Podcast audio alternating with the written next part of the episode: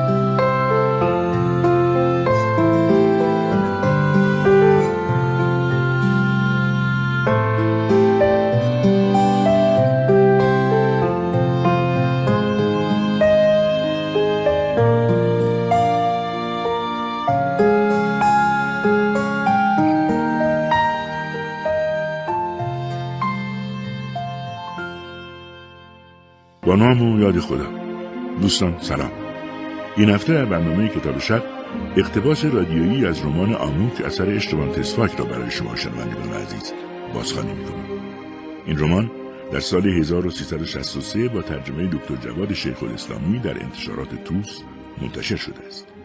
نویسنده اتریشی این رمان در سال 1881 میلادی زاده شد و در سال 1942 درگذشت. او که در رشته فلسفه در دانشگاه وین تحصیل کرده بود درجه دکتری خود را در سال 1904 هنگامی که فقط 23 سال داشت به دست آورد. اغلب آثارش به فارسی ترجمه شده است. از جمله نامه از زنی ناشناس، آموک، داستان شطرنج، آشفتگی احساسات، وجدان بیدار و ماجرای جوانی یک استاد. اضافه کنم که تلخیص و تنظیم رادیویی اثر را محمد باقر رضایی انجام داده زرین کشاورز تهیه کننده برنامه است. محسن فراهانی صداورداری برنامه را به عهده دارد و این صدا بهروز رضوی روایت آن را تقدیم شما می‌کند. در ماه مارس 1912 میلادی که کشتی بزرگ مسافربری اوسانیا در بندر ناپل برای تخلیه بار و سوختگیری توقف کرد من هر طور بود توانستم اتاقکی خالی در آن برای خودم پیدا کنم. ماجرایش را می‌گویم. اما اول اجازه بدهید بگویم که از همان ابتدای ورودم به کشتی با چه مسائلی روبرو شدم. روزنامه هایی که مسافران کشتی خریده بودند یک سلسله گزارش های وسیع آمیخته به اغراق و افسانه درباره یک جراحی عجیب توسط یک پیرزن کولی نوشته بودند که سر و صدای زیادی به پا کرده بود. من روی عرشه کشتی و هر کس که می‌رسیدم از این ماجرا در آن شهر صحبت می‌کرد. هیچ کس هم اصل ماجرا را نمی‌دانست. تا اینکه من خودم در یک مکالمه خصوصی تقریبا و تا حدی به علت ماجرا پی بردم. واقعا حیرت کردم. ولی تصمیم نداشتم آن را رسانه ای کنم. چون اینطور که فهمیدم خانوادهش نمی‌خواستند جنجال بپا شود. گویی که روزنامه ها جنجال را به پا کرده بودند. روی همین اعتقاد فقط اکنون که سالها از آن واقع سپری شده و همه فراموشش کردهاند به خود اجازه میدم پرده از آن مکالمه بسیار خصوصی که در عرشه همان کشتی انجام گرفت بردارم. فکر می‌کنم ماجرای شگفتانگیزی که در آن شهر اتفاق افتاد ارتباط مستقیم با همین مکالمه خصوصی داشت. اصلا چرا فکر کنم؟ واقعا داشت. من حالا باید کمی به عقب برگردم و به شما بگویم که چگونه وارد آن کشتی شدم و چرا.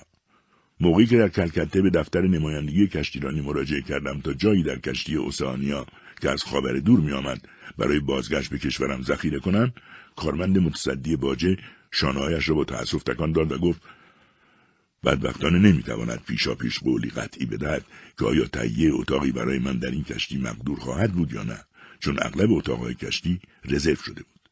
اما روز بعد همان متصدی با خوشحالی به من خبر داد که اتاقکی در زیر عرشه کشتی وجود دارد که اگر بخواهم می‌توانم در آن قرار بگیرم و به کشورم برگردم. از آنجا که دلم برای وطن واقعا تنگ شده بود و عجله داشتم که هرچه زودتر برگردم قبول کردم و مبلغ بلیط آن اتاقک را دادم و منتظر آمدن کشتی شدم.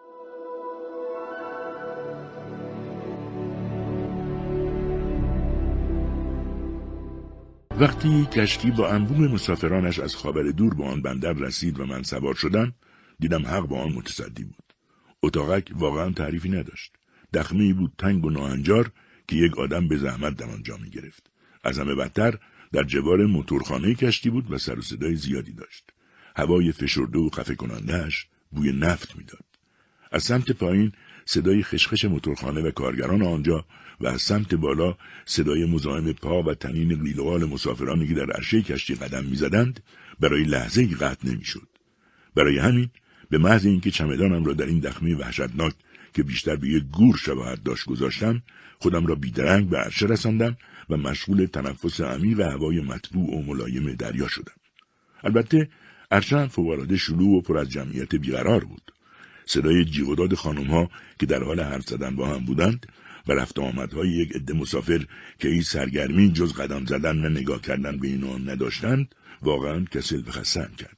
من به مشرق زمین سفر کرده بودم تا تحقیقاتم را درباره آنجا به سرانجام برسانم و موقع برگشتن تصمیم داشتم آنها را در کشتی و با آرامش نظم بدهم و منتشر کنم.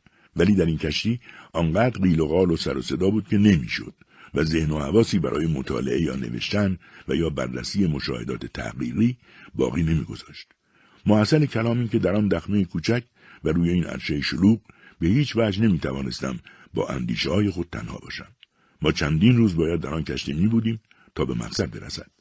راه طولانی بود و مقصد دور. من برای سه روز تمام سعی کردم خلوتی یا فراغتی به دست بیاورم ولی ممکن نشد.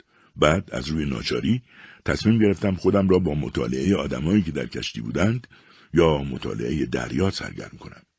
ولی این هم ممکن نبود. قیافه ها برایم کسل کننده بود.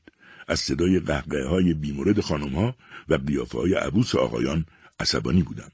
به این ترتیب راه دیگری جز اینکه از دست آن جمعیت فرار کنم برایم باقی نمانده بود ولی آخر به کجا می‌شد پناه برد که خودم که نمی‌شد روی عرشه هم که ممکن نبود در رستوران کشتی هم انقدر سر و صدا و بیابرو بود که نمی‌شد. ناچار تصمیم گرفتم بروم در اتاقک هم هر طور شده بخوابم و نیمه شب بیدار شوم و به عرشه بیایم که خلوت و بی سر و صدا باشد. همین کار را کردم.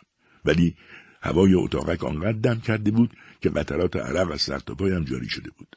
اعصاب و مشاعرم در آن لحظه ها مثل این بود که دچار نوعی تخدیر و بیهستی شده است. طوری که وقتی نیمه شب بیدار شدم تا چند لحظه نمی‌توانستم تشخیص بدهم که کجا هستم ولی هر طور بود خودم را از اتاقک بیرون کشندم و راه خود را در تاریکی از پلههایی که به سوی عرشه کشتی بالا می‌رفت لمس کنان پیدا کردم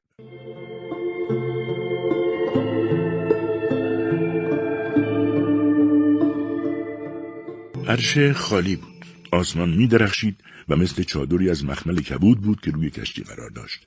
من هرگز در عمرم آسمان را با آن عظمت ندیده بودم. چنین به نظر می رسید که نیروی اسرارآمیز آن را بالای سر کشتی پهن کرده است. سرتاپای وجودم به نحوی مرموز به لرزه درآمده بود. احساس می کردم سبک شدم. هوایی که نفس می کشیدم معجزه می کرد. پاک و عطرناک و نشاط‌انگیز بود. هوایی بود نرم، سیال و سکرآور. بوی میوه های خوشگوار و عطر دلاویز گلهای جزایر دوردست را داشت. اکنون برای نخستین بار از موقعی که اتاقک خود را ترک کرده بودم احساس می‌کردم دو نوع تمایل شورانگیز بر وجودم مستولی شده است. یکی آن میل آسمانی که چشمانم را فرو ببندم و در عرصه لایتناهی رویا سیر کنم. و دیگر آن میل مطبوع جسمانی که پیکر خود را تسلیم این سیاله بینظیر کنم که از هر طرف به اعماق وجودم رخنه می کرد. دلم می‌خواست روی عرشه کشتی دراز بکشم و چشمان خود را به آن گنبد مینایی بدوزم اما عرشه خیس و سرد بود ناچار کورمال کورمال حرکت کردم و از حرکت کشتی لذت می بردم. آن گهواره غولاسای دریایی دائم مشغول تکان خوردن، بالا رفتن و پایین آمدن روی امواج دریا بود و مرا هم بالا و پایین می برد. هیچ مایل نبودم از این اتمسفر رویایی و افسانهای دور شوم و دوباره قدم به آن دخمه تنگ و تار بگذارم همچنان که پیش می‌رفتم در آن تاریکی ناگان پایم غفلتا به پشته از تنابهای کشتی که در گوشه افتاده بودند اصابت کرد و با تمام هیکل افتادم روی تنابها.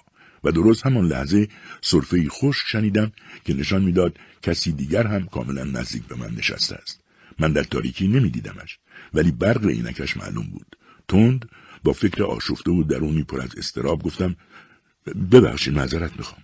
گفت خواهش می‌کنم مهم نیست. مشکل می‌توان گفت. این صدایی که از دو قدمی شنیده شد ولی صورت صاحبش را در تاریکی نمی‌دیدم چه اثر عجیب و چه انعکاس وحشتناکی در گوشم داشت. صدایی بود که انسان میشنید ولی از گویندهش اثری جز یک نمای مبهم نمی‌دید. در این لحظه بی اختیار احساس کردم که درست همچنان که من در تاریکی به او خیره شدم او نیز در تاریکی به من خیره شده است. اما تاریکی به قدری سیال بود که هیچ کدام قادر به دیدن یکدیگر نبودیم. فقط صدای نفس کشیدن او را حس می کردم و احساس کردم که انگار در حال پیپ کشیدن هم هست سکوتی که بین ما حک فرما شده بود حقیقتا تحمل ناپذیر بود و اگر نزاکت اجتماعی منعم نمی‌کرد بیدرنگ از آن محل دور می شدم و او را به حال خود می گذاشتم. چاره نداشتم جز که همانطور افتاده روی تنابا بمانم تا ببینم چه می شود. من هم سیگاری از جیبم درآوردم و برای روشن کردنش کبریتی زدم. برای لحظه کوتاه دوروبرم روشن شد و نگاهم به چهره غریب و ناآشنا افتاد که چشمانش از پشت دو شیشه عینک می درخشید. در آن مدت کوتاه سه چهار روزه ای که داخل کشتی بودم چون این شخصی را نه در عرشه کشتی نه در رستوران کشتی نه در راروها و نه در سایر اماکنی که محل تردد مسافران بود در هیچ کدام از این جاها ندیده بودم و آنجا سیمای او را آشفته و هولاک یافتم به طرزی وحشتناک منقبض و گرفته به نظر می رسید. سیمایی بود غمناک هراسانگیز و اهریمنی. وقتی کبریت خاموش شد دیدم دیگر نمی‌توانم آن وضعیت را ادامه دهم. لذا از جایم برخواستم شب به خیلی معدبانه به مسافر ناشناس گفتم و به راه افتادم. طرف با صدایی فشرده و زنگار خورده شب خیر مرا با گفتن شب خیر متقابل پاسخ داد. لحظه ای بعد با قدم هایی که به زحمت برمی داشتم از روی تناب های پیچ در پیچ گذشتم و به سوی اتاقکم حرکت کردم چندین بار پایم به تنابا گیر کرد و نزدیک بود زمین بخورم هنوز چند قدمی از تنابها دور نشده بودم که صدای تنین گامهایی را که به طور نامطمئن و شتاب زده از پشت سرم برداشته می‌شد شنیدم. وقتی سرم را برگرداندم چشمم به مسافر ناشناس افتاد که داشت دنبالم میآمد. به ناچار از حرکت باز ایستادم. او کاملا به من نزدیک نشد چون نوعی ترس و تردید در نحوه قدم برداشتنش احساس می‌شد. ولی از میان همان ظلمت هایل شب صدای عجول و شتاب آلودش را شنیدم که می‌گفت معذرت می‌خوام. آیا اجازه می‌دید استدعایی از شما بکنم؟ معمن زبانش به لکنت افتاد ولی بلافاصله با کوششی که به کار برد دنباله حرفش را گرفت. من آقا به علل کاملا خصوصی خودم را از مسافرات دور نگه داشتم. چون مرگ یک نفر منو عزادار کرده. به همین دلیل از مصاحبت با مسافرهای کشتی گریزانم. سوء تفاهم نشه. مقصودم شما نیستید. نه نه. فوقالعاده ممنون میشم اگه لطف کنید و به هیچ کدام از اهالی کشتی در این باره که منو اینجا دیدید چیزی اظهار نکنید. می‌دونید یک رشته دلایل خصوصی هست که من نمی‌خوام و نمی‌تونم خودم قاطی جمعیت کشتی کنم و با اونا هشت و نشر داشته باشم. بنابراین خواهش می‌کنم به کسی چیزی نگید. باقی جمله به گلویش چسبید و بیرون نیامد. لحظه ای نگذشت که مرد جلوتر آمد و نزدیکم شد. خوب نتوانستم نگاهش کنم ولی برای اینکه آشفتگیش را برطرف کنم گفتم باشه حتما. و سپس دستش را که دراز کرده بود فشردم و تند و سریع به طرف اتاقکم حرکت کردم. آنقدر مضطرب بودم که تا دراز کشیدم خوابم برد و دیگر چیزی نفهمیدم. من به قول خودم وفا کردم و فردای آن روز درباره ملاقات شگفتانگیزم در آن ساعت غیرعادی نیمه شب با آن مرد ناشناس به کسی چیزی نگفتم. گرچه وفا به عهد در این مورد کار آسانی نبود چون در یک مسافرت طولانی دریایی کوچکترین اتفاقی برای خودش حادثه است اما حس کنجکاوی خودم به شدت تحریک شده بود و ناراحت بودم. در نتیجه به هر زحمتی که بود سعی کردم درباره این مسافر غیرعادی اطلاعات بیشتری کسب کنم. اول رفتم لیست مسافران کشتی را از دفتر گرفتم و به دقت تمام همه اسامی را بررسی کردم تا ببینم آیا میان آنها نامی که قابل تطبیق با آن شخص باشد هست یا نه. سپس کلیه مسافران کشتی را وقتی که به عرشه می آمدند با دقت و کنجکاوی مخصوص زیر چشم گرفتند تا شاید به پیوندی ارتباطی رفت آمدی میان آنها و آن مسافر مرموز و گوشنشین پی ببرم سرتاسر سر روز را با یک حالت بیتابی شدید منتظر فرارسیدن شب گذراندم تا ببینم آیا او را دوباره در همان جای دیشبی ملاقات خواهم کرد یا نه. حوادثی که از نظر روانشناسی بغرنج و معمایی هستند همواره نوعی تسلط رعباور نوعی نفوذ آشفته کننده بر وجود من داشتند. پی بردن به این گونه رابطه ها همیشه برایم هیجان انگیز بود. به همین دلیل موجودات غریب و استثنایی همیشه در نظرم جالب بودند و آشنایی با این گونه افراد تمایلی آنچنان شدید برای رخنه کردن به اسرار باطنیشان در دلم ایجاد می‌کرد که به هیچ روی نمی‌توانستم از آن رها بشوم. ساعات و دقایق آن روز مانند قرنی در نظرم جلوه کردند. فقط منتظر غروب آفتاب و رسیدن شب بودند تا وقتی به نیمه رسید دوباره بروند نزدیک تنابها و با آن موجود منزوی و اسرارآمیز ملاقات کنیم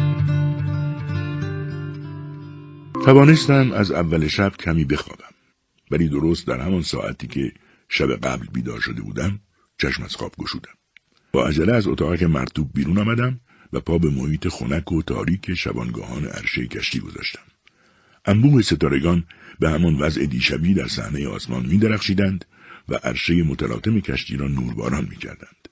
همه چیز مثل شب قبل بود. تنها فرقی که اکنون آشکارا درک می کردم تحولی بود که در درون خودم صورت گرفته بود.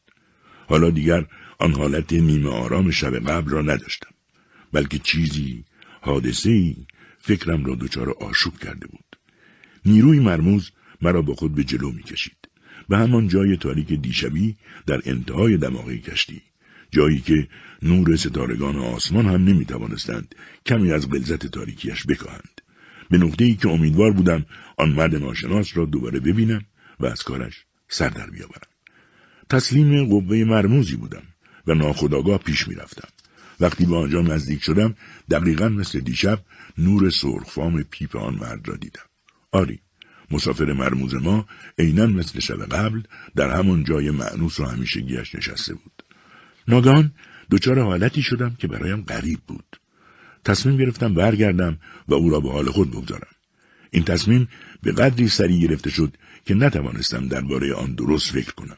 بنابراین برگشتم و تا خواستم به طرف اتاقکم حرکت کنم شنیدم که مرد حرکتی کرد از جایش برخاست و به طرف من راه افتاد وقتی نزدیکم رسید گفت معذرت می‌خوام اینطور که متوجه شدم شما می‌خواید مجددا در جای دیشبی خودتون قرار بگیرین به نظرم تا دیدین من اینجا هستم؟ به خیال برگشتن افتادید نه؟ خواهش می‌کنم بفرمایید سر جاتون. من میرم جای دیگه و مزاحم شما نمیشم. من که در جای خود میخکوب شده بودم با کمال عجله از او خواهش کردم که برود و سر جایش بنشیند و در مورد من مقید نباشد. و برایش توضیح دادم که برای این برگشتم که نمی‌خواستم اسباب زحمتش بشوم. با لحنی که تلخی و ناامیدی در آن میبارید جواب داد. مطمئن باشید هیچ گونه زحمتی برام نیستید. به عکس. خیلی خوشحال میشم که لاقل شبی در این کشتی تنها نباشم. چند روزی میشه که کلمه با کسی صحبت نکردم. احساس خفگی می‌کنم. درون اتاقم حوصلم سر میره. قاطی شدن با مسافران و تحمل اونام برام سخته. چون همشون از بام تا شام مشغول جیغ زدن و تفریح و خندن من واقعا دیگه تا به خنده دیگرون رو ندارم.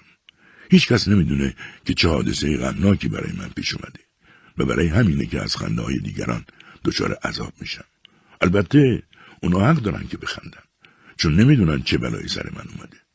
شما هم طبیعتا نمی‌دونین. بنابراین بفرمایید سر جاتون و به کار خودتون مشغول بشین. منم بیش از این مزاحمتون نمیشم. پرحرفی منم ببخشید. مرد پس از ادای این جمله تعظیمی کرد و آماده شد که برگردد و برود. اما من خیال او را راحت کردم که نه نه مطمئن باشین که به هیچ وضع مزاحم من نیستین. به عکس از اینکه فرصتی پیدا شده که در این نقطه ساکت و آروم کشتی چند کلمه با شما صحبت کنم بینهایت خوشحالم. آیا سیگار میل دارین تقدیمتون کنم؟ و بلافاصله بسته سیگارم را به طرفش گرفتم. او یکی از سیگارها را برداشت و من هم برایش کبریتی زدم. در روشنایی کبریت بار دیگر قیافه او را دیدم. خیلی محجور و غمزده بود. و احساس کردم به طور جدی دنبال کسی میگردد که درد دل کند و غمهایش را بیرون بریزد. به این ترتیب قبول کردم که با او به همان جای دیشبی بروم و کنارش بنشینم و متوجه شدم که دستش هم میلرزد. وقتی سر جایمان در تاریکی نشستیم مرد مرموز پرسید شما خسته نیستی؟ نه به هیچ وجه. از اینکه با شما درد دل کنم اشکالی نداره. نه چه اشکالی داره؟ در خدمت شما هستم. ممنونم. اول اینکه من خیلی مایل بودم سوالی از شما بکنم. اینکه راجع من به کسی چیزی گفتید؟ نه نه به هیچ کس. ممنونم از حسن نیت شما.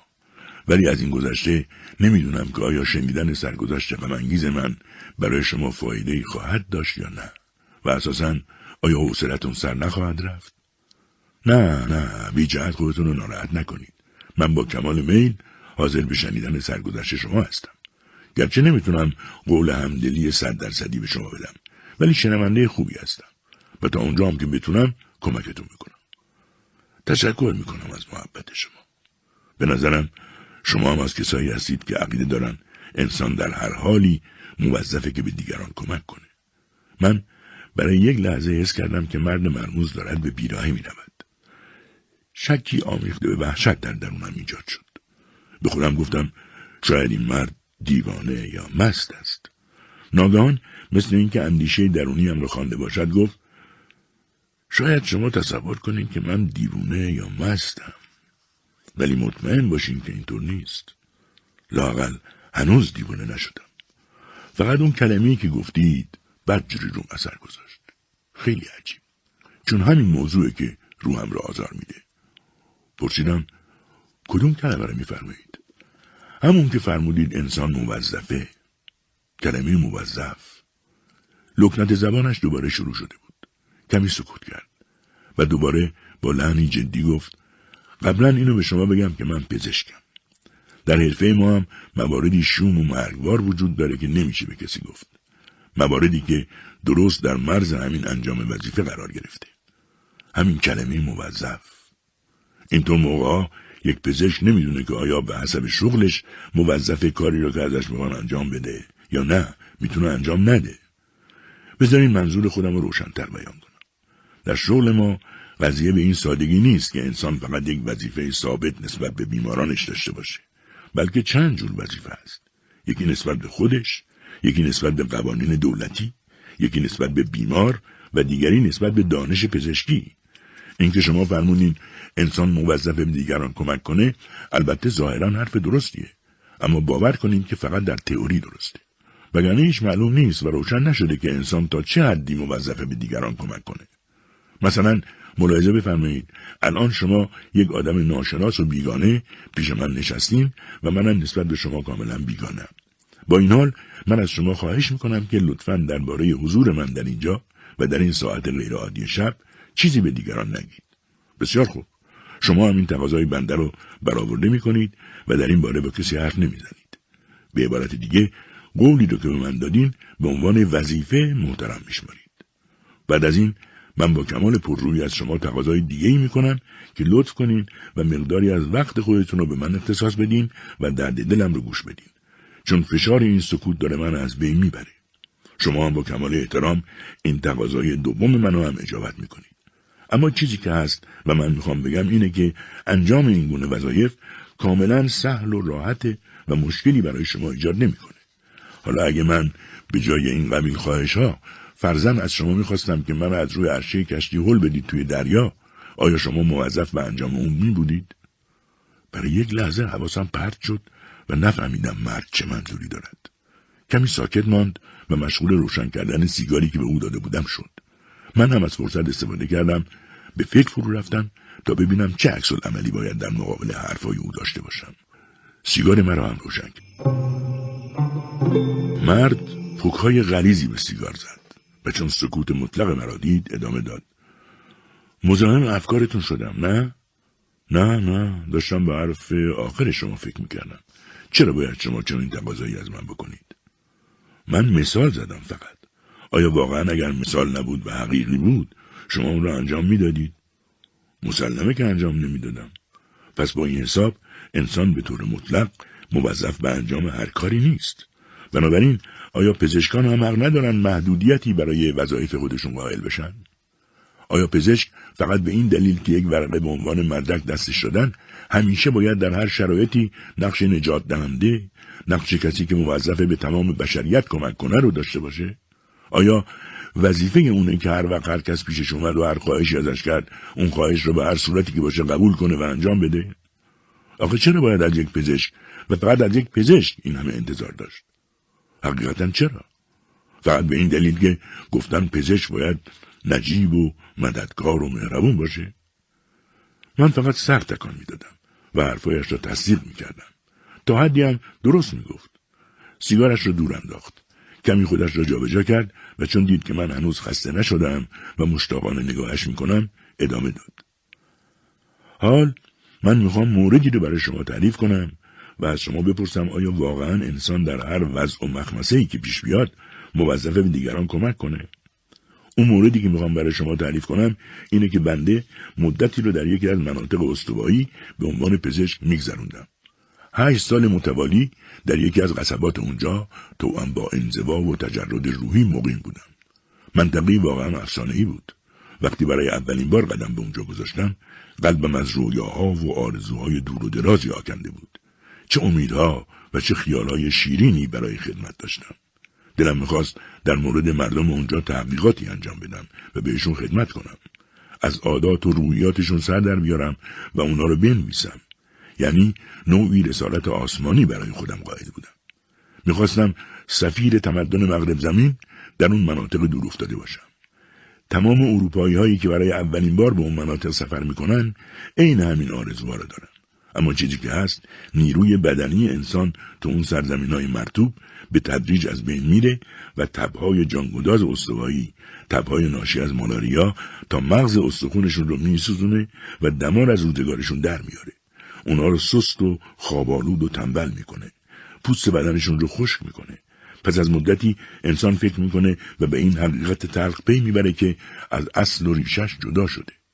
باور کنین هر انسان مقاومی هم که با حسن نیت به اون منطقه میره تا خدمتی به مردم محروم اونجا بکنه پس از مدتی به انواع و اقسام وسایل متوسل میشه تا درد و خودش رو تسکین بده.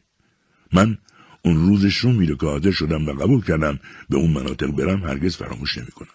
البته چاره هم نداشتم. یعنی راه دیگه ای برام باقی نمونده بود. باید می‌رفتم. مرد به اینجا که رسید سکوت کرد و به فکر فرو رفت. من واقعا دلم می‌خواست تعریف ماجرایش را ادامه بدهد. چون به جای حساسی رسیده بود. پرسیدم چرا چاره ای نداشتید؟ چرا مجبور بودین کشور خودتون رو رها کنین و به اونجا برین؟ سرش را تکان داد و گفت ماجراش مفصله. حوصله داری برات بگم. آره خسته نشدم و حوصله هم دارم. بفرمایید. مرد گفت اول از همه بگم که من آلمانیم. تحصیلات خودم رو در رشته پزشکی که تموم کردم مدتی تو آلمان مشغول تبابت بودم. طرحهای جدید و کشف تازه‌ای در مورد مداوای بیماران داشتم که خیلی ازشون استقبال شد و تشویق شدم. بعد ناگهان ماجرایی برام پیش اومد که توش پای زنی زیبا در کار بود. من با این زن در یکی از بیمارستانهای مهم آلمان آشنا شده بودم. بعدها فهمیدم اولین شکاری نبودم که به دام عشق اون زن گرفتار شده. اون زن پیش از آشنا شدن با من مرد دیگه ای رو عاشق خودش کرده بود و اونقدر اون بیچاره رو آزار داد که طرف بالاخره نابود شد. خیلی زود منم حالتی شبیه اون مرد پیدا کردم. زمام عقل و اختیار پاک از دستم در رفته بود. اون زن منو چنان اسیر خودش کرده بود که برای دیدنش سر از پا نمیشناختم. تقریبا دیوانم کرده بود. خرد و خمیر شده بودم. غلام حلقه به گوشش شده بودم. در نتیجه هر آن هر دستوری که به من می‌داد مطیعانه و بی چون و چرا اجرا می‌کردم. بعدی که سرانجام سرانجام حاضر شدم.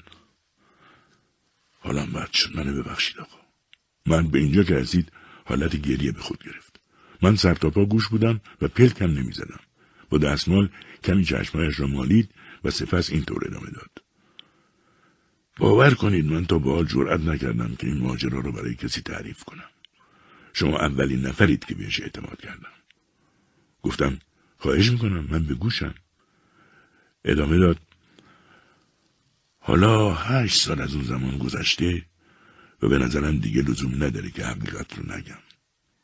ولی دوست عزیز من اونقدر در مقابل اون زن زیبا عاجز شده بودم که هر چی می‌گفت اطاعت می‌کردم. آخرش هم حاضر شدم به خاطر اون و برای تأمین هزینه های انگفتی که برام ایجاد می‌کرد مبلغ زیادی پول از صندوق بیمارستان بلند کنم. این عمل خلاف بدبختانه خیلی زود دو رفت و من و خانوادم را در وضعیت خیلی بدی قرار داد. آبروم رفت. عمویی داشتم پولدار که برای حفظ نام و حیثیت خانوادگی حاضر شد بلافاصله پول دزدی شده را فورا به صندوق بیمارستان بپردازه و از رخنه خبر این دزدی به بیرون جلوگیری کنه. ولی به هر حال بعد از کشف شدن این دزدی راه ترقی من در نظام پزشکی آلمان به کلی بسته شد. طوری که ناچار شدم از تبابت استعفا بدم و خودم را کنار بکشم. مرد به اینجا که رسید پیپش را روشن کرد و من هم همراه با او سیگاری گیراندم. دقایقی بینمان سکوت برقرار شد. ولی من خیلی مشتاق بودم که ماجرایش را ادامه دهد. نگاهم به دهانش بود که هرچه زودتر باز شود و حرف بزنم. مرد مرموز وقتی چند پوک غلیظ به پیپش زد و دود خوشبوی آن را در فضا پراکند ادامه داد. درست در همون زمانی که من از تبابت مجبور به کنارگیری شدم دولت هند اطلاعیه ای داد که در صدد استخدام پزشکانی برای فرستادن به مستعمرات آسیایی خودش. و تأکید کرده بود هر پزشکی قبول کنه که به اون مناطق دور افتاده بره پیشا پیش مساعده های هنگفتی بهش پرداخت میشه. من پیش خودم فکر کردم که این پیشنهاد دولت هند مسلما مربوط به امری خیر و سالم و پاکیزه است. البته خبر داشتم که اونجا مرگ و میر مردمی به خاطر مالاریا زیاده. اما می‌دونید که آدم وقتی جوونه اونقدر از خود راضیه که فکر می‌کنه مرگ فقط برای همسایه است. به علاوه و از اینکه برای من در کشور خودم پیش اومده بود و دیگه نمی‌تونستم تبابت کنم ناگزیرم کرد که خیلی فوری برم سراغ دولت هند و قراردادی برای ده سال خدمت با اونا ببندم. اونا هم بسته ای از اسکناس های درشت و تازه به عنوان پیش پرداخت بهم دادن. نصف اون مبلغ رو فوری به عموم دادم و از دینی که بهش داشتم خلاص شدم. بدبختانه از اونجایی که جوان احمقی بودم نصف دیگه پول رو هم خرج عیاشی و خوشگذرانی کردم. بعد در حالی که تقریبا همه چیز خودم از دست داده بودم و حتی ساعت مچیم را هم فروخته بودم بی پول بی ساعت و بی هیچ گونه اعتبار و اهمیتی آزم محل معمولیت تازه شدم. اون موقع عواقب این معمولیت را حتی در عالم خیال هم مجسم نکرده بودم. وقتی به محل مورد نظر رسیدم من به قصبه کوچیکی که در کنار ایستگاه راه فرستادم. سه چهار کارمند تنبل اروپایی که پوست بدنشون در مقابل حرارت استوایی سوخته و تقریبا خشک شده بود و پنج شش کارمند دولگه کسانی بودند که من میبایست ده سال تموم با اونا کار می‌کردم. بقیه هرچی بود افراد بومی بودند به اضافه جنگل های تاریک و انبوه کشدارهای وسیع و دلگیر. اوایل کار این وضع کم و بیش قابل تحمل بود. اول شروع کردم به انواع بررسی ها و پژوهش های علمی. حسابی سرگرم این کارا شدم. یک بار هم معاون فرماندار و مستمره تصادف شدیدی کرد و ساق پاش شکست. من تک و تنها بی اون که دستیاری داشته باشم پاشو عمل کردم که حسابی تشویقم کردن و همه جا از من با تمجید و تحسین صحبت می‌شد. بعد شروع کردم مجموعی از انواع زهرها و اسلحه های بومی برای خودم درست کردم. صدها سرگرمی کوچیک دیگه هم برای خودم پیدا کردم. همه این کارا رو برای این می‌کردم که حوصلم از اون محیط کوچیک و خفه آور سر نره. تمام این کارا تا موقعی نتیجه بخش بود که نیرو و توان قبلی هنوز تو رگ و خونم جریان داشت. اما از لحظه ای که اون نیروها شروع به تحلیل رفتن کردن افسردگی جسم و پژمردگی روان و روح هم شروع شد. کم کم به درجه رسید که حتی مصاحبت اون سه چهار کارمند همکارم هم دیگه برام خوشایند نبود. در نتیجه رشته پیوند و رفت آمدم با اونا رو قطع کردم و گوشگیر شدم. غرق الکل شدم. خیال باف شدم. ناامید شدم. هشت سال به همین ترتیب گذشت. دو سال دیگه مونده بود تا مأموریتم به پایان برسه و از اونجا راحت بشم. باقی مونده اون روزا رو دیگه کار به خصوصی نمی کردم جز معاینه بیمارای بومی و تجویز داروهای لازم برای اونا. روزها و هفته ها میگذشتن و من لحظه به لحظه به روز آزادی نزدیک می شدم. شما دوست عزیز مطمئن باشید که این دوره دو سه ساله باقی مونده هم خیلی زود تموم میشه. اگه پای یه زن دیگه زن دوم بعد از اون زن اول به زندگیم باز نمی‌شد. مرد سرفرو انداخت و حالت گریه به خود گرفت. من مات و متحیر از ماجرای او غرق سکوت و تعجب بودم. صبر کردم تا کمی از فشار روانیش کم بشه و تعریف ماجرا را ادامه بده. انگار به خواب رفته بود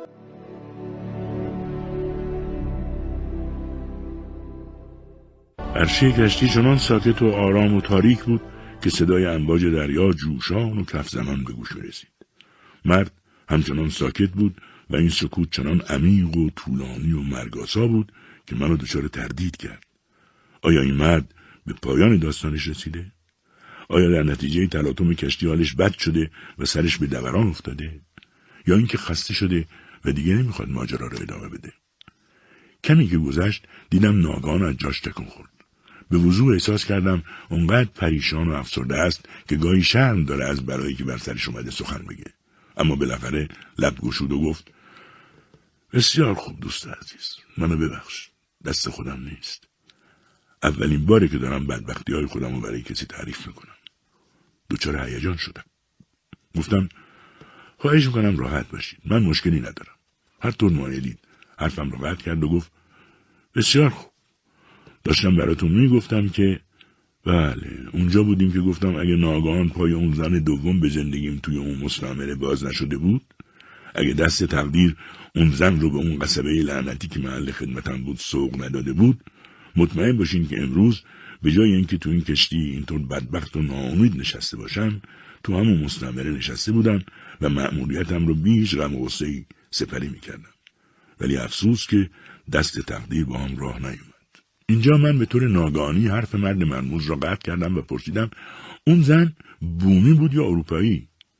گفت خواهش می‌کنم سر داشته باشی براتون میگم. من توی اون دو سال باقی مونده خدمتم مثل انکبوتی بی حرکت توی کلبم نشسته بودم و تبابت می‌کردم. روزی چند نفر از آدمای مریض بومی رو ویزیت می‌کردم و بهشون دارو می‌دادم کسی دیگه ای به ملاقاتم نمیومد و کاملا فراموش شده بودم. برای همین به حد اعلای افسردگی روحی دچار شدم. حسرت دیدار دوباره وطنم داشت دیوونم می‌کرد.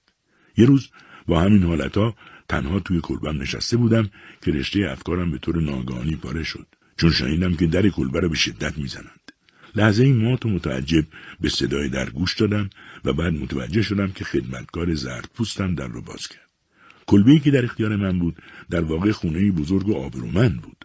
اتاقهای مختلفی برای استراحت معاینه بیماران و تفریح و خواب داشت. حتی اتاق مخصوص خدمتکار داشت. بعد از دقایقی خدمتکار به اتاق خودم اومد و خبر داد که خانمی بیرون در ایستاده و با من کار دارد. خانمی متشخص و سفید پوست با عجله تمام از پلای کلبه سرازی شدم که ببینم این بانویی که بیرون در ایستاده و به قول خدمتکار متشخص و سفید پوسته کیه. اینو هم بگم که قبل از بی صدا در اومدن در کلبه هیچ گونه صدایی که از اتومبیلی یا وسیله حمل و نقلی باشه به گوشم نرسیده بود تا از نزدیک شدن کسی خبر بده. بنابراین به خودم گفتم یعنی چه؟ یک بانوی متشخص سفید پوست در این ناحیه متروک و دور افتاده با من چیکار می‌تونه داشته باشه؟ اینطور آدما دکترای بهتری سراغ دارن که برم پیششون. چرا من؟ در همون حالی که شتابان به طرف در می‌رفتم ناگان به یاد سر و وضع نامرتب و آشفته خودم افتادم و بی اختیار در جای ایستادم. کمی فکر کردم و به سرعت برگشتم و خودم رو مرتب کردم. در اون لحظه های هیجان انگیز نوعی الهام قلبی نوعی احساس ناراحت کننده اعصابم را متشنج و فکرم را مشغول کرده بود. نیروی مرموز و رنجبار ناشی از ماجراهای اون زن زیبای اول که زندگیم را نابود کرد به روحم خبر می‌داد که این زن هم برای ویران کردن باقی مانده زندگیم اومده چون من اونجا چیز خاصی نداشتم که یک زن متشخص و سفید پوست بخواد به دیدارم بیاد سرانجام پس از کشوس فراوان و کنار زدن افکار مالی و نگاه آخر به سر و در آینه به طرف در حرکت کردم. واقعا لحظه هیجان انگیز و غیر مترقبه بود. هزار جور فکر و خیال تو اون مسیر کوتاه به ذهنم هجوم آورده بود. دلم نمی‌خواست با مسئله دیگه ای تو زندگی یک نواختم در اونجا برخورد کنم. ولی چه می‌شد کرد؟ یه نفر به در کلبن خونه دکتر منطقه اومده بود و من وظیفه داشتم که برم و ببینم چی می‌خواد و چی میگه تا رسیدم دم در دیدم بله یک خانم که صورتش روزیه که از اون نقابای شیک و زقیم توری پنهان کرده منتظرم ایستاده توی اون منطقه خانمای متشخص برای اینکه از صدمه نور تند آفتاب در امان بمونن از این نور نقابا به صورتشون می‌زدن. از همون نگاه اول فهمیدم که یکی از بانوان سرشناس اون مستعمر است. می‌خواستم بهش خوش آمد بگم ولی اون پیش دستی کرد و گفت سلام دکتر روزتون بخیر. میبخشین از اینکه با این طرز ناگهانی اسباب زحمتتون شدم. حقیقت اینه که همین چند دقیقه پیش با اتومبیل به ایستگاه رسیدیم و برای اتومبیلمون مشکلی ایجاد شد. من ناگهان به خاطرم اومد که شما در این منطقه زندگی می‌کنید. گفتم سری بهتون بزنم. ما همه جا از مهارت شما در پزشکی صحبت می‌کنیم و در تعجبیم که چرا شما به شهر نمیایید و به ما سر نمی‌زنید. چون زن متشخص همینطور مسلسل بار حرف می‌زد و نمیگذاشت من هم حرفی بزنم. تعجب کردم که چرا داره قبل از معرفی خودش این حرفا رو می‌زنه. تعجبم بیشتر شد وقتی دیدم نقابش را هم بر نمیداره که من لاقل چهرش رو ببینم. بالاخره تصمیم گرفتم سخنانش سخنان تعارف آمیز و تعریفیش رو نسبت به خودم قطع کنم و ازش دعوت کنم که به داخل خونه بیاد. اونم اشارهی به پسر بچه که همراهش اومده بود کرد و گفت که همونجا بیسته و منتظر باشه. بعد خودش وارد خونم شد و از پله ها بالا رفت. پس از اینکه وارد اتاق کلبه شدیم دوباره شروع به حرف زدن کرد. به به دکتر چه اتاق زیبایی دارین؟ چه کلبه؟ چه کلبه قشنگی؟ و چه کتابای خوبی؟ چقدر دلم می‌خواد که فرصت داشتم و میشستم و این کتابا رو میخوندم. زن متشخص در حین گفتن این جملات به کتابخونم نزدیک شد و شروع کرد عناوین کتابا رو خوندن. برای نخستین بار از زمان ورودش به خونم دقایقی را در سکوت گذراند و نگاهش به کتابا بود. من با استفاده از این فرصت سوال کردم اجازه میفرمایید فنجونی چای خدمتتون بیارم؟ مهمون ناشناس که همچنان مشغول بررسی عنوان کتابهای قفسه کتابخونه بود بی اون که سرش رو به طرفم برگردونه جواب داد نه دکتر متشکرم. چون باید هرچه زودتر حرکت کنم. وقتم خیلی کمه و مجال زیادی برای توقف ندارم.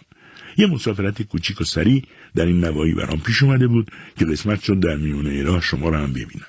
و خیلی خوشحال شدم که می‌بینم میونه کتاباتون آثار فلوبر رو هم داریم من حقیقتا عاشق قلم فلوبر هستم. چه سعادتی که شما هم کتاباشو دارین. باور کنین من خیلی علاقه مندم که بیام پیش پزشک اهل مطالعه مثل شما. پزشکای منطقه خودمون فقط برای شرکت در بازی های بچگونه خوبن. گویی که آدمای بدی نیستن ولی قدرت تشخیص ندارن. من احتیاج به یک مشاوره طبی با شما دارم. ولی انگار شما امروز چندان حوصله نداریم عیب نداره یه موقع دیگه خدمتتون می‌رسم. توی دلم گفتم این زن بالاخره کی خودش رو معرفی می‌کنه؟ و از اومدن به خونم در اصل چه مقصودی داره؟ معلومه که همه این حرفا مقدمه است تا بتونه به مقصود اصلی برسه.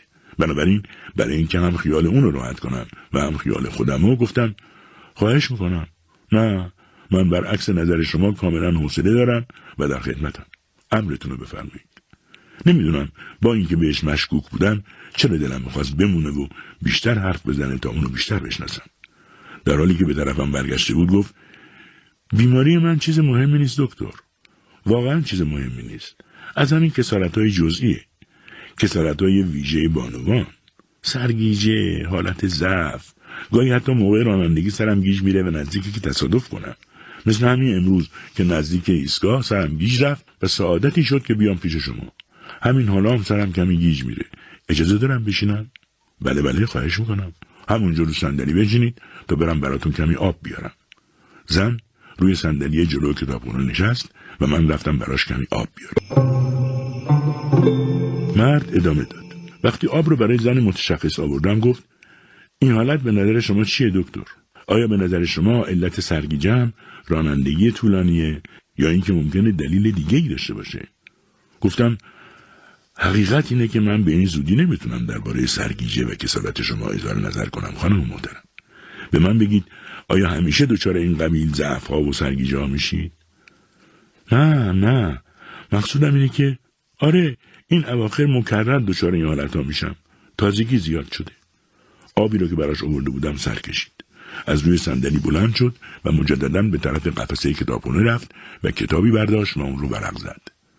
پیش خودم فکر کردم خیلی عجیب و جالبه که این زن با اینکه میگه سرگیجه داره دائم با کتابای من ور میره. و اساسا چرا اینقدر آشفته و متشنجه و اصلا چرا نقابش از صورتش بر نمیداره؟ ولی به هر حال به خودم اجازه ندادم که اینها رو ازش بپرسم. راستش بیمیلم نبودم که اونو برای مدتی همینطور در حال سخن گفتن و نگاه کردن به کتابام نگه دارم. وسوسه های قدیمی دوباره شروع شده بود. سکوت کردم تا خودش دوباره به حرف بیاد. کمی که گذشت دوباره در حالی که کتاب به دستش بود روی همون صندلی نشست و گفت خب دکتر نظرتون درباره سرگیجه های من چیه؟ آیا مهم نیست؟ یا اینکه در آینده برام خطرناک میشه؟ گفتم ببخشید. همینطور که نمیشه چیزی گفت.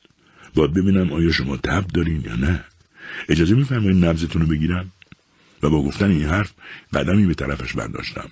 ولی تند از روی صندلی بلند شد خودش عقب کشید و گفت نه نه دکتر هیچ احتیاجی به گرفتن نبزم نیست. چون خودم به طور قطع می‌دونم که تب ندارم. نه. نه مطمئن باشید. کاملا مطمئن باشید. برای لحظه ای مردد موندم. در تمام مدتی که این زن ناشناس در حال حرف زدن و تشریح ضعف و سرگیجش بود سوء زنی درونی روحم را آزار می‌داد و حالا با عقب کشیدن خودش این سوء زن رو تشدید کرد. دیگه تردیدی نکردم که از مراجعه بخونم منظوری داره و چیزی می‌خواد. و الا باور کردنی نبود که خانمی سرشناس با این وضع و با این اطلاعات درباره ادبیات اون همه راه رو بیاد به خونه من فقط برای اینکه درباره داستانهای فلوبر صحبت کنه. برای یکی دو دقیقه گذاشتم تو حالت تعلیق بمونه و خودم هم بتونم فکر کنم که باهاش چطور باید حرف بزنم.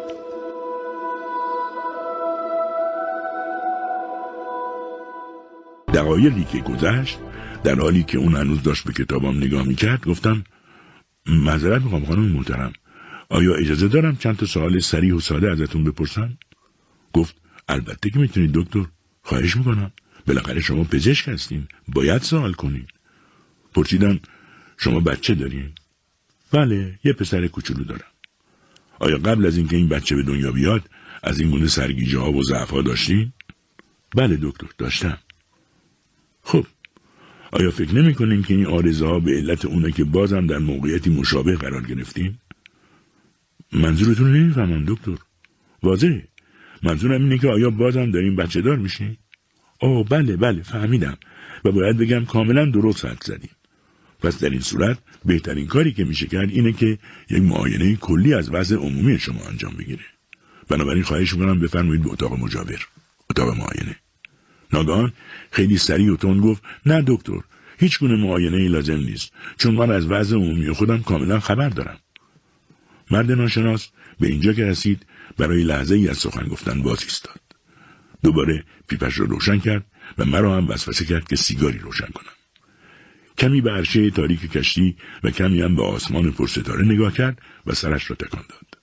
من در این حالتها مستقیم به او چشم دوخته و واقعا مشتاق ادامه حرفایش بودم. نیمه شب شده بود و مسافران کشتی همه در خواب ناز فرو رفته بودند. کارگران و خدمه و مسئولان کشتی هم یا خواب بودند یا سر پوستایشان خمیازه میکشیدند. کسی کاری به ما نداشت. چون اولا آنجایی که نشسته بودیم زیاد پیدا نبود ثانیا معمول بود که بعضی مسافران دچار بیخوابی شوند و بیایند روی عرشه و وقت بگذرانند وقتی مرد ناشناس به چانهش و دهانش استراحتی داد دوباره شروع کرد به حرف زدن. بله دوست عزیز. من خواهش می‌کنم شما خودتون رو به جای من بذارید تا شاید درد دلم رو بهتر بفهمید. مردی رو در نظر بیارید که سالهاست از کشورش دور شده. به یک قصبه متروک و دور افتاده رفته و با روح و روانی آشفته منتظره که مأموریتش به پایان برسه. حال در خفقان چنین وضعیتی ناگان سر کله یک زن اروپایی پس از سالها تو کلبش پیدا میشه و پا به درون اتاقش می‌ذاره. ناگان این احساس به آدم دست میده که این زن احتمالا قصد خطرناکی داره و بدون منظور نیامده زنی که مثل رگبار حرف می‌زنه و حتی نمی‌ذاره من بشناسمش. دقیقا طوری رفتار می‌کرد که من نتونم فکر کنم و نتونم ازش بخوام که خودش کاملا و سریع معرفی کنه و بگه چی می‌خواد. از اراده محکمش در مقابل رد کردن خواسته گرفتن نبز و معاینه در اتاق دیگه هم خسته و هم شگفت زده شده بودم. کم کم فکرهای دیگه ای به سرم زد. احتمال دادم که کار غیرقانونی ازم می‌خواد. البته فقط احتمال دادم. و دیدم با این رفتار خاص و با وقاری که داشت می‌تونه کاملا وادارم کنه که طبق خواستش رفتار کنم. چون واقعا از من قوی تر بود. از نظر روحی از من قوی تر بود. بنابراین بعد از این فکرهای ثابت نشده تصمیم گرفتم در مقابلش بیستم. اون حس غیرت مردونم نمی‌خواست به این زودی در مقابل قدرت زنی مثل اون تسلیم بشه.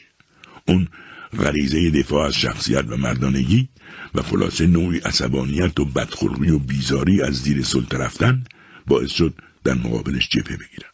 لذا به عمد سکوت کردم تا ببینم چی پیش میاد. سکوتی آمیخته به لجاجت و بدخلقی. اما در این حال این احساس را داشتم که اون از زیر نقابش به من نگاه می‌کنه. ولی کاملا درک می‌شد که اون با دو چشم احتمالا تند و تیز مثل یک آدم مدعی و جسور داره به من نگاه می‌کنه و به ترسها و بی ارادگی میخنده. از اینکه خداحافظی نمی‌کرد و نمی‌رفت متعجب بودم. اما فکر کردم شاید منتظره که من چیزی بگم تا بتونه به حرف زدنش ادامه بده. ولی من قصد نداشتم به این آسونی تسلیم نقشه شومش بشم. کمی که گذشت دیدم کاملا غرق کتاب ها شده و داره یکی یکی اونا رو بررسی می‌کنه. فکر کردم اگه بخوام کاری انجام ندم شاید این زن همینطور تو اتاقم بمونه و بعید نیست که کار خطرناکی پیش بیاد. بنابراین تصمیم گرفتم به همون شیوهی که خودش شروع کرده بود تون تون براش حرف بزنم و با همین رگبار کلام از روی اصل مطلب دور بشم. طوری که وانمود کنم اصلا منظور و مقصود اونو نفهمیدم. به این ترتیب می‌خواستم ناچارش کنم که منظور خودش رو سریعتر بیان کنه و به من بگه که دارم اشتباه می‌کنم. با این فکر و نقشه شروع کردم درباره اینکه سرگیجه های این چنینی متداوله و اون نباید زیاد ناراحت باشه حرف زدم. گفتم که ضعف و سرگیجهشو زیاد جدی نگیره و نگرانش نباشه چون اصلا مهم نیست و خانمهایی با وضعیت او معمولا دچار اینطور حالت ها میشن. همینطور از این حرفهای کلی گفتم و گفتم تا اینکه ناگهان زن متشخص به حالتی عصبانی و آمرانه به طرفم برگشت. نگاهش طوری بود که حرفام رو به کلی از جاد بردم و ساکت شدم. مرد ناشناس حرفایش را اینطور ادامه داد. منتظر بودم مهمون ناخونده یا بهتر بگم مریضم حرفی بزنه. اما اون مستقیم نگام می‌کرد و از حرفام ناراحت شده بود. بالاخره لب به سخن باز کرد و گفت آی دکتر اون چه که فکر منو ناراحت کرده ضعف و بیحالی و سرگیجه و این قبیل چیزا نیست که شما دارین اونا رو بی اهمیت جلوه می‌دید. اصل موضوع اینه که من قبلا در وضعیت آرومتر و بهتری بودم. اما حالا دیگه اون صحت و سلامتی سابق رو ندارم. یعنی الان ناراحتی قلبی هم پیدا کردم. تا اینو گفت من به عمد و با لحنی که انگار باعث نگرانیم شده گفتم اه پس شما ناراحتی قلبی هم دارین. خوب شد فرمودین. در این صورت لازمه که یک معاینه فوری از قلبتون انجام بگیره. تا اینو گفتم وسط حرفم پرید و با لحنی مثل دستور یک فرمانده نظامی سریع و مصمم گفت آی دکتر من وقت زیادی ندارم که روی معاینه و آزمایش های طبی تلف کنم. من فقط می‌خوام راحتم کنید گفتم خانم محترم خواهش می‌کنم حرف خودتون رو آشکار بزنین و بگین از من چی می‌خواین. بالاخره من پزشکم و محرم اسرار بیمارام هستم. البته اینو هم بگم. شما قبل از گفتن هر حرفی لطفا اون نقابی رو که به صورتتون زدین بردارین تا من ببینمتون. در ضمن اون کتابایی که برای تفره رفتن تو دست گرفتین و دائم برقشون می‌زنین را هم برای دقیقه بذارین کنار و مقصود خودتون رو رک و سری بگین. زن نگاه غرورآمیزی به من انداخت و برای لحظه ای مردد موند که چه کار باید بکند. بالاخره قبول کرد که نقاب را از صورتش برداره ناگهان با چهره عجیب روبرو شدم. چهره سخت و مقاوم که نشون می‌داد محال کسی بتونه از روی اون به اسرار یا افکار صاحبش پی ببره. چهره بود که نشون می‌داد صاحبش حتی در پیری هم شکوه و جلوه جوانی خودش را حفظ می‌کنه. برای مدتی هر دو کوشیدیم فقط به هم نگاه کنیم و همدیگر رو بشناسیم. ولی من واقعا نمی‌تونستم مدت بیشتری به اون نگاه کنم. روم رو برگردوندم. زن گفت بالاخره آقای دکتر به داد من می‌رسین یا نه؟ گفتم ببینید خانم شما از من می‌خواین سرگیجه و ضعفتون رو معالجه کنم درسته؟ ولی درسته. می‌خوام منو از این عذاب راحت کنیم ولی خانم محترم این ضعفا و سرگیجه ها علت داره. باید علتشون رو از بین برد.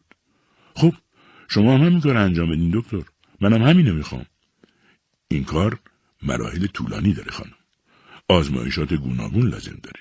رفت آمد زیاد داره. چند بار باید بیاین برین و همه دستورات لازم رو برای معاینه ها و آزمایشات مختلف انجام بدین تا ببینیم اصلا چیه. نه نه دکتر. من وقت زیادی برای این کارا ندارم. من باید فوری به نتیجه دلخواهم برسم. من باید خیلی فوری از این عذاب راحت بشم. متاسفم بانو. این کار از من بر نمیاد. چرا؟ شما دکترا که به همه چیز واردین. اگه بخواین می‌تونین زود انجامش بدین. نه نه خانم. اینطور معالجه کردن خطرناکه. نه فقط برای شما بلکه برای هر دومون. چرا؟ برای اینکه ممکنه هزار جور اتفاق پیش بیاد. ممکنه مسائل دیگه‌ای در تشخیص ها بروز کنه و خودشون رو نشون بدن. من باید جوابگو باشم. در ثانی این کاری رو که شما از من می‌خواین خارج از مقررات پزشکی. برای خودتونم خوب نیست. شما باید به طور ریشه ای از این عذابی که حرفشو می‌زنین راحت بشین. نه با یه تجویز معمولی. اساسا من باید بفهمم که در درون شما چی میگذره و چه فعل و انفعالاتی باعث ناراحتی شما میشه. سرگیجه و ضعف عمومی در زمان بارداری ممکنه نه تنها برای خودتون بلکه برای اون بچه هم خطرناک باشه. زن عصبانی شد و من در مقابل نگاه شیطانیش میلرزیدم. قوه مقاومتم شکاف برداشته بود ولی هنوز نمی‌خواستم بهش نشون بدم که در حال فرو ریختن و شکستنم. تمایلی مرموز تو باطنم میجوشید و پیام خودم را آشکارا به خودم میرسوند که تسلیم نشد دکتر. عذر و بهانه بیار.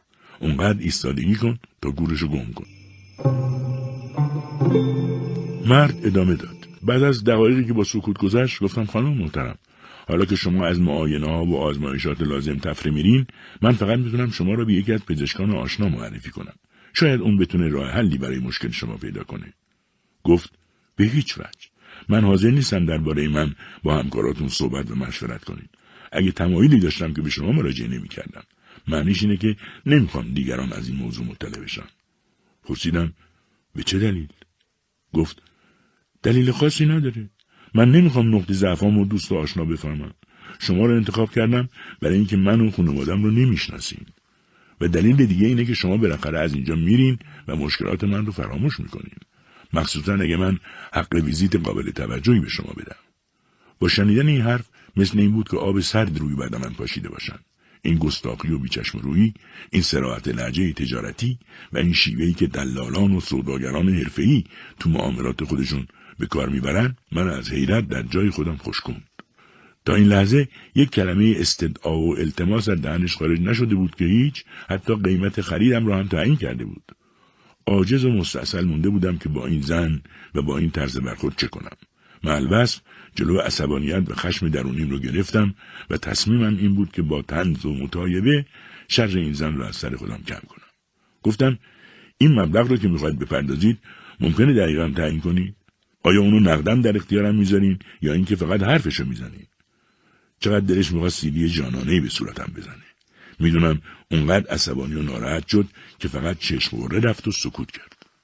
در اون لحظه یه حس خودخواهی نیرومند تو وجودم بیدار شد. می‌دونستم که این زن از من نفرت پیدا کرده چون می‌بینه به وجودم احتیاج داره ولی من می‌خوام طبق قانون عمل کنم. اون می‌خواست منو اونطور که خودش دوست داره وادار به انجام خواستش کنه ولی من از گستاخیش در این مورد واقعا نمی‌تونستم بگذرم. زن خونسرد و بیاعتنا با اون رفتار متفرعنانش چنان من عصبانی و خشمگین و حتی تغییر کرده بود که مقاومت عجیبی برام به وجود آورده بود. تصمیم گرفتم من هم چنین رفتاری به او بکنم تا شاید دست از سرم برداره. خدا را شکر که تا اون روز هرگز به اون درجه از انحطاط اخلاقی نرسیده بودم که از موقعیت خودم به عنوان یک پزشک کمترین سوء استفاده بکنم. این بار هم به خدا قسم نه احساس بیبندواری و حرس و این چیزا بلکه خشم و عصبانیت هم از این زن باعث شد که ازش چیزی بپرسم که شاید به کلی از کوره در بره و شرش را از مطبم کم کنه.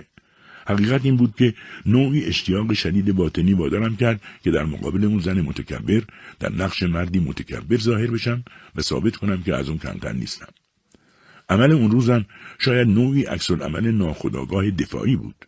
به حال بعد از سکوت طولانی که بینمون برقرار شد و احساس می‌کردم که زن مردده که بره یا بمونه ازش پرسیدم نگفتید چه مبلغی در نظر گرفتیم؟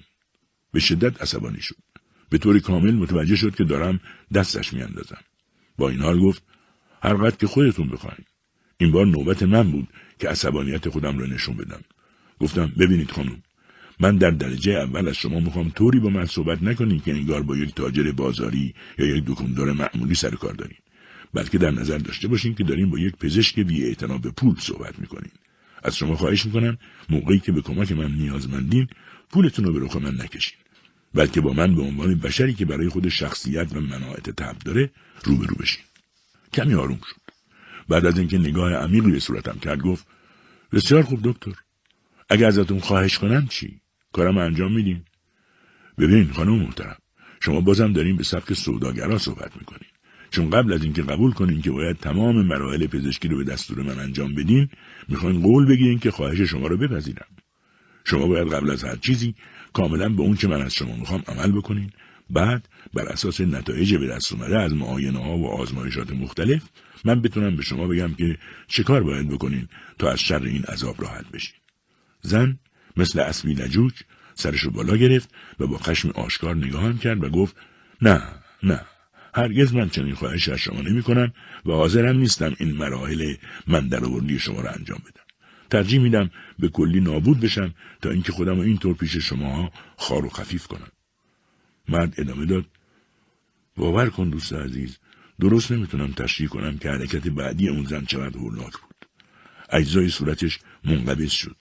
با یک حس تحقیر نگاهم کرد و با حرکتی سریع از روی صندلی بلند شد کتابی رو که دستش بود به طرفی پرت کرد و با کمال عجله به طرف در خروجی را افتاد منم بی اراده بی اون که بدونم چیکار دارم می‌کنم تکونی خوردم و تند به دنبالش راه افتادم که رفتنش رو ببینم تا خیالم راحت بشه.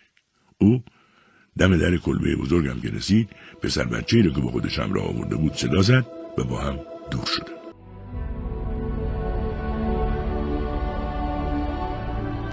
مرد ناشناس و مرموز بعد از تعریف ماجرای خود با آن زن متشخص مغرور سرش را پایین انداخت و به فکر فرو رفت. احساس می‌کردم که دارد عذاب می‌کشد. پرسیدم حالا چرا ناراحتیم مگه اتفاق بدی افتاد بعد از رفتن اون زن؟ بله اصل ماجرا مربوط به بعد از رفتن اون خانم دوست عزیز. وقتی با اون حالت خشمگینانه رفت من تازه به خودم اومدم و دیدم واقعا رفتارم باهاش بد بوده. البته تقصیری هم نداشتم. من می‌خواستم طبق قانون عمل کنم و نمی‌تونستم کار غیر قانونی انجام بدم. اون از من کار غیر قانونی می‌خواست. اینجا همون موضوعی پیش میاد که شما اول بحثمون پیش کشیدی. پرسیدم کدوم موضوع؟ همون بحث وظیفه. همون که شما گفتیم موظفیم به هم دیگه کمک کنیم و من گفتم که این موظفی حد و حدودی داره و همیشه نمیشه که آدم بتونه به دیگران کمک بکنه.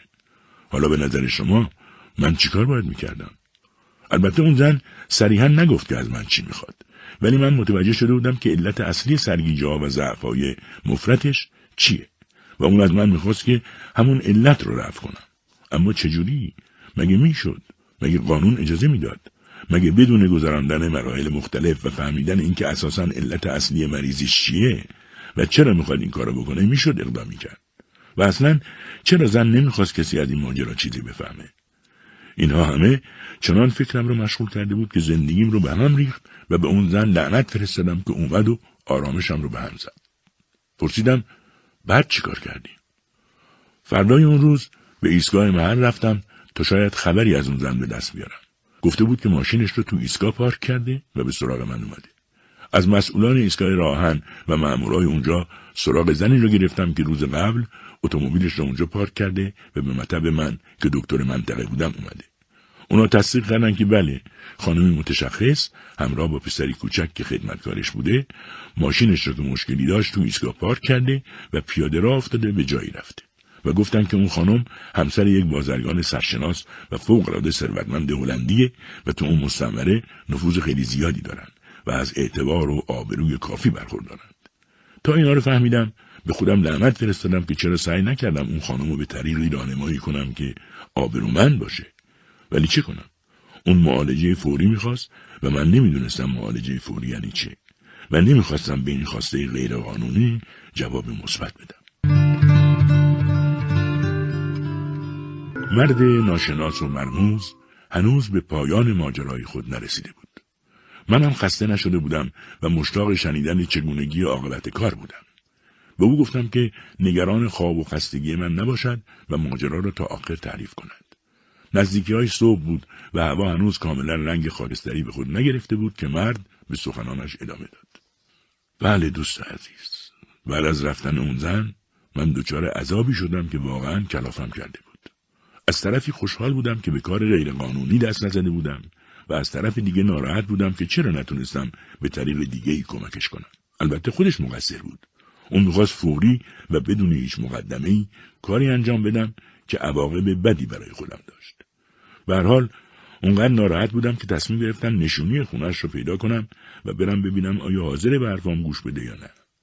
دیگه اراده یا تسلطی رو رفتارم نداشتم و خودم هم نمی‌دونستم باید چیکار کنم. نمی‌دونم شما می‌دونید آموک چیه؟ آموک یه نوع حالت جنونه. یه نوع بیماری هاری انسانیه. حمله مرگباره. من دچار چنین حالتی شده بودم. دیگه از خودم اراده ای نداشتم. نمی‌دونستم دارم چیکار می‌کنم. ناخداگاه به ایستگاه راهن رفتم و اونجا هر طوری که بود نشونی خونه اون زن را پیدا کردم. چون وقتی به ایستگاه آمده بود سرش گیج رفته بود و مامورای ایستگاه تونسته بودن نشونی خونش رو به دست بیارن و خبر بدن. اما گویا شوهرش مسافرت بوده و نتونسته بودن پیداش کنن. بنابراین صبر کردم تا حال زن خود به خود جا اومد و با اون بچه خدمتکار راهی کلبه من شده بود. به حال رفتم ایستگاه سوار ترن شدم و به دنبال سرنوشتی نامعلوم رفتم. وضع روی خودم رو در عرض اون ساعتهای هیجان انگیز به زحمت می‌تونم براتون تشریح کنم. تب داشتم و دچار عذاب فوقلادهی که هم مرز جنونه و دقیقا یک نوع آموکه و حتی بدتر از اونه شده بودم. وقتی به مقصد رسیدم معطل مونده بودم که چه بکنم. آیا مستقیم به خونش برن و بگم می‌خوام کمکش کنم؟ اگه دیگران بفهمن چه؟ او گفته بود نمی‌خواد کسی از بیماریش بو ببره. پس چه باید می‌کردم؟ دچار تردید عذاب شده بودم. یک روز تمام تو اون شهر تو خیابوناش قدم زدم و فکر کردم که چه باید بکنم. شب رو تو مسافرخونه موندم و فرداش دوباره دنبال راه حل گشتم. بالاخره به این نتیجه رسیدم که برم دم خونش ببینم چی میشه. در می‌زنم تا ببینم چه کسی میاد در باز می‌کنه. اون وقت تصمیم می‌گیرم که چی بگم و چی نگم. مرد ناشناس دوباره سکوت کرد و چهرش را غم سنگینی فرا گرفت. حالا دیگر هوا کمی روشن شده بود و من می توانستم چهرش را قشنگ ببینم. مسافران کشتی هنوز بیدار نشده بودند و کسی هم از وجود ما دو نفر در آن گوشه عرشه کشتی با خبر نشده بود. من احساس گرسنگی می کردم ولی احتیاج داشتم که عاقبت ماجرای دکتر را بدانم تا خیالم راحت بشود. این ماجرا به درد خودم برای تحقیقاتم می‌خورد. به هر حال صبر کردم تا دکتر کمی سر حال بیاد و ادامه بده. پیپش رو روشن کرد. چند پک جانانه زد و ادامه داد. ولی دوست عزیز. خیلی مزاحم اوقاتت شدم. منو ببخش. چاره ای نداشتم. باید خودم رو خالی می‌کردم. چون واقعا این ماجرا و عاقبت اون زن عذابم می‌داد. پرسیدم چه عاقبتی؟ چی شد بالاخره؟ هیچ. در نهایت رفتم به خونش. در زدم و جالبه که بگم همون پسر بچه خدمتکار اومد دم در. بچه آروم و با وفایی بود. تا منو دید گریه سرداد و گفت آقای دکتر خوب شد اومدین. جون خانم در خطره. پرسیدم چطور؟ الان کجاست؟ گفت خواهش می‌کنم با من بیاید که بریم جونش نجات بدیم. دیگه سر از پا نمیشناختم. گفتم بریم کجاست؟ گفت دنبال من بیای. در خونه رو بست و دوید. من هم دنبالش دویدم. جلوی درشگی رو گرفت و چیزی گفت. سوار شد و منم سوار شدم. درشکه با سرعت حرکت کرد. از پسرک پرسیدم آقاشون نیستن؟ نه آقای دکتر. هنوز از مسافرت نیومدن. خانم اجازه نداد که به فامیلاشون خبر بدم. به هیچ که. نمی‌دونستم چیکار کنم. اومده بودم خونه که پول براشون ببرم. خوب شد شما اومدین. انگار آواری روی سرم خراب شده باشد دستا رو بالا بردم و روی سرم گذاشتم. به درشکچی گفتم تندتر حرکت کنه. بچه بیچاره دیگه جرأت نکرد چیزی بگه. به این ترتیب محله های عیان نشین شهر را پشت سر گذاشتیم و به قسمت فقیر نشین شهر رسیدیم. پسرک درشکچی رو راهنمایی می‌کرد و درشکه از کوچه های متعددی گذشت و بالاخره در مقابل خونه محقر و کثیف توقف کرد. پسرک مقداری پول انداخت جلوی درشکچی و به سرعت به سمت خونه براه افتاد. خونه یکی از اون خونه بود که معمولا صد نفر توی زندگی می‌کنن. داشتم دیوونه می‌شدم. آخه خانم به اون محترمی چرا باید به اینجا اومده باشه؟ احساس کردم اون خونه پاتوق دزدا و قاچاقچی هست بچه خدمتکار در زد. چند بار محکم در زد. از پشت در صدایی شبیه نجما پرسید کیه؟ پسرک بیچاره آروم خودش رو معرفی کرد. اما مگه در رو باز می‌کردن؟ دائم می‌گفتن صبر کن صبر کن. اونقدر عصبانی شدم که بی اختیار لنگه در را با ضربه پام هل دادم و در با فشار باز شد. زنی سال خورده با فریاد خودش را عقب کشید و اعتراض کرد. من و پسرک قدم به درون خانه گذاشتیم. پسرک دوید به طرف یکی از ده ها اتاقی که تو اون حیات خاکی و وسیع و شلوغ درست کرده بودن. منم به دنبالش رفتم. از داخل اون اتاق به اتاق دیگه ای رفت و من همچنان به دنبالش بودم بالاخره به جایی رسیدیم که بوی الکل و خون و داروهای عجیب و غریب دماغمون رو سوزوند وحشت کردم از تاریکی، کثیفی و محیط آلوده اون خونه در آن دشت. من حدس می‌زنم که دکتر در آن خانه عجیب با چه صحنه ای روبرو شده است. سر تا پای او میلرزید و من هم میلرزیدم. دلم می‌خواست چیزی را که آنجا دیده است همانی نباشد که من حدس می‌زدم اما دقیقا همانی بود که من حدس زدم ادامه داد دوست عزیز نمی‌دونی با چه صحنه وحشتناکی روبرو شدم. کسی در گوشه اتاق کثیف و بدبو مینالید. گویی در حال مرگ بود و کمک میطلبید. من با واقعیتی که از اون میترسیدم مواجه شده بودم. روی تشک کثیف انسانی که از درد به خود میپیچید افتاده بود و آخرین نفسهاش رو می‌کشید. از دیدن اون منظره به خودم لرزیدم و دست و پامو گم کردم. عقل از سرم پریده بود و نمی‌دونستم چه کار باید بکنم. پسرک در کنار اربابش زانو زده بود و گریه می‌کرد. دستم رو گذاشته بودم روی سرم و مینالیدم. این زن متشخص خودشو به دست یک افریته فرتوت داده بود که این بلا رو به سرش بیاره.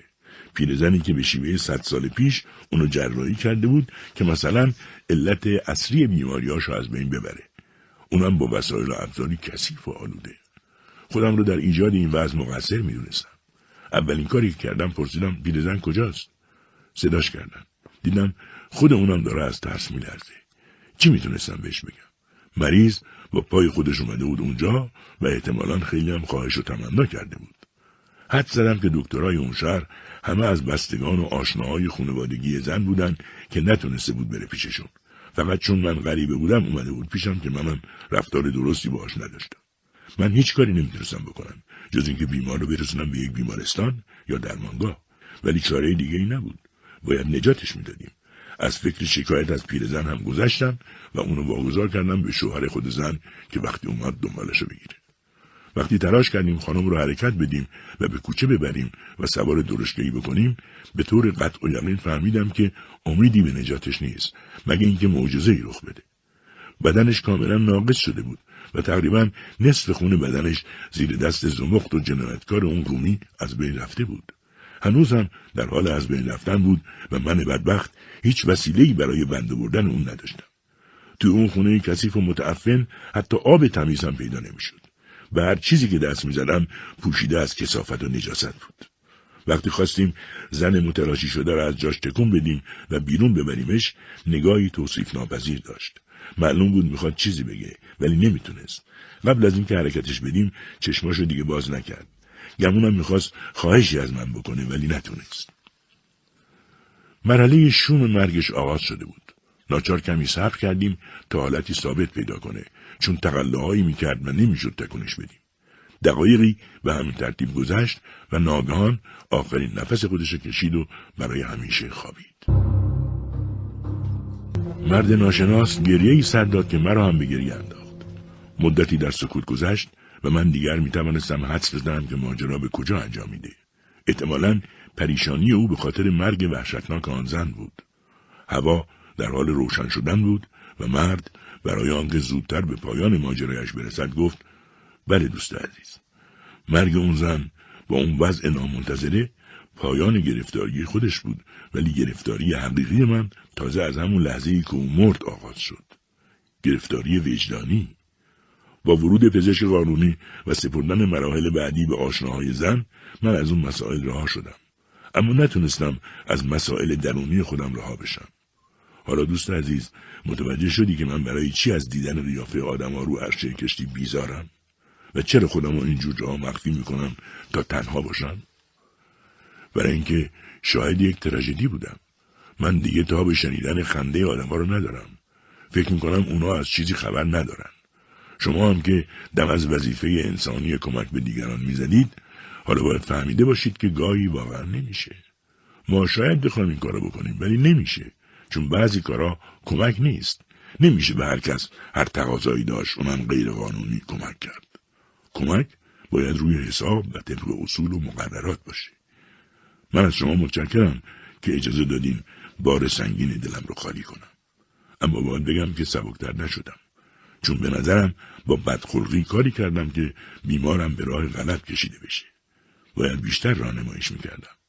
پرسیدم بعد از اون ماجرا چیکار کردیم دکتر گفت کاری که کردم این بود. چند روز متوالی خودم رو تو کلبام زندونی کردم. بعد تصمیم گرفتم قبل از اینکه قراردادم با مستعمره تموم بشه اون منطقه رو ترک کنم. هرچی داشتم کتاب اساس منزل لباس و همه چی رو رها کردم. و از اونجا دور شدم. زحمات هشت ساله خودم رو تو اون مستعمره به باد دادم و دور شدم. مقامات اونجا الان خط قرمزی روی اسمم کشیدن. چون بدون اجازه اونا محل مأموریتم رو ترک کردم. اما حقیقت اینه که من دیگه نمی‌تونستم اونجا زندگی کنم. دیدم ارزشی نداره که بخوام برای پول عمرم رو اونجا صرف کنم. برام امکان نداشت دوباره تو همون خونه ای که اون زن اومد و من نتونستم درست رانماییش کنم زندگی کنم. حتی دیگه تو اون شهر تو این کشور و تو این جهان نمی‌تونم زندگی کنم. جایی هم ندارم برم. سرگردون تو کشتی ها هستم و این در اون در می‌زنم. با هیچ کس هم سر و کاری ندارم. همینطور که می‌بینی فقط شبا بیرون میام و گوشه ای میشینم و با خودم خلوت می‌کنم. من الان به یک آموک تبدیل شدم. یادتی که دربارش بهت چی گفتم؟ بله یادمه. آموک نوعی حالت مستیه که بین بومیان شبه جزیره مالایا شیوع داره. نه چیزی بالاتر از مستیه. حالت جنونه. یک نوع حاری انسانیه. حمله مرگباره. جنونی بی اراده و بی هدف که ابدا قابل مقایسه با مسمومیت های الکلی نیست. اتمسفری گرم و مرتوب و دم کرده که مثل طوفان مرگباری روی اعصاب انسان اثر می‌ذاره و مثل فنری که از کنترل انسان خارج بشه حالت جهش به خودش می‌گیره. شخصی را که دچار این حالت میشه بهش میگن آموک یعنی دونده مجنون. من الان همونطورم.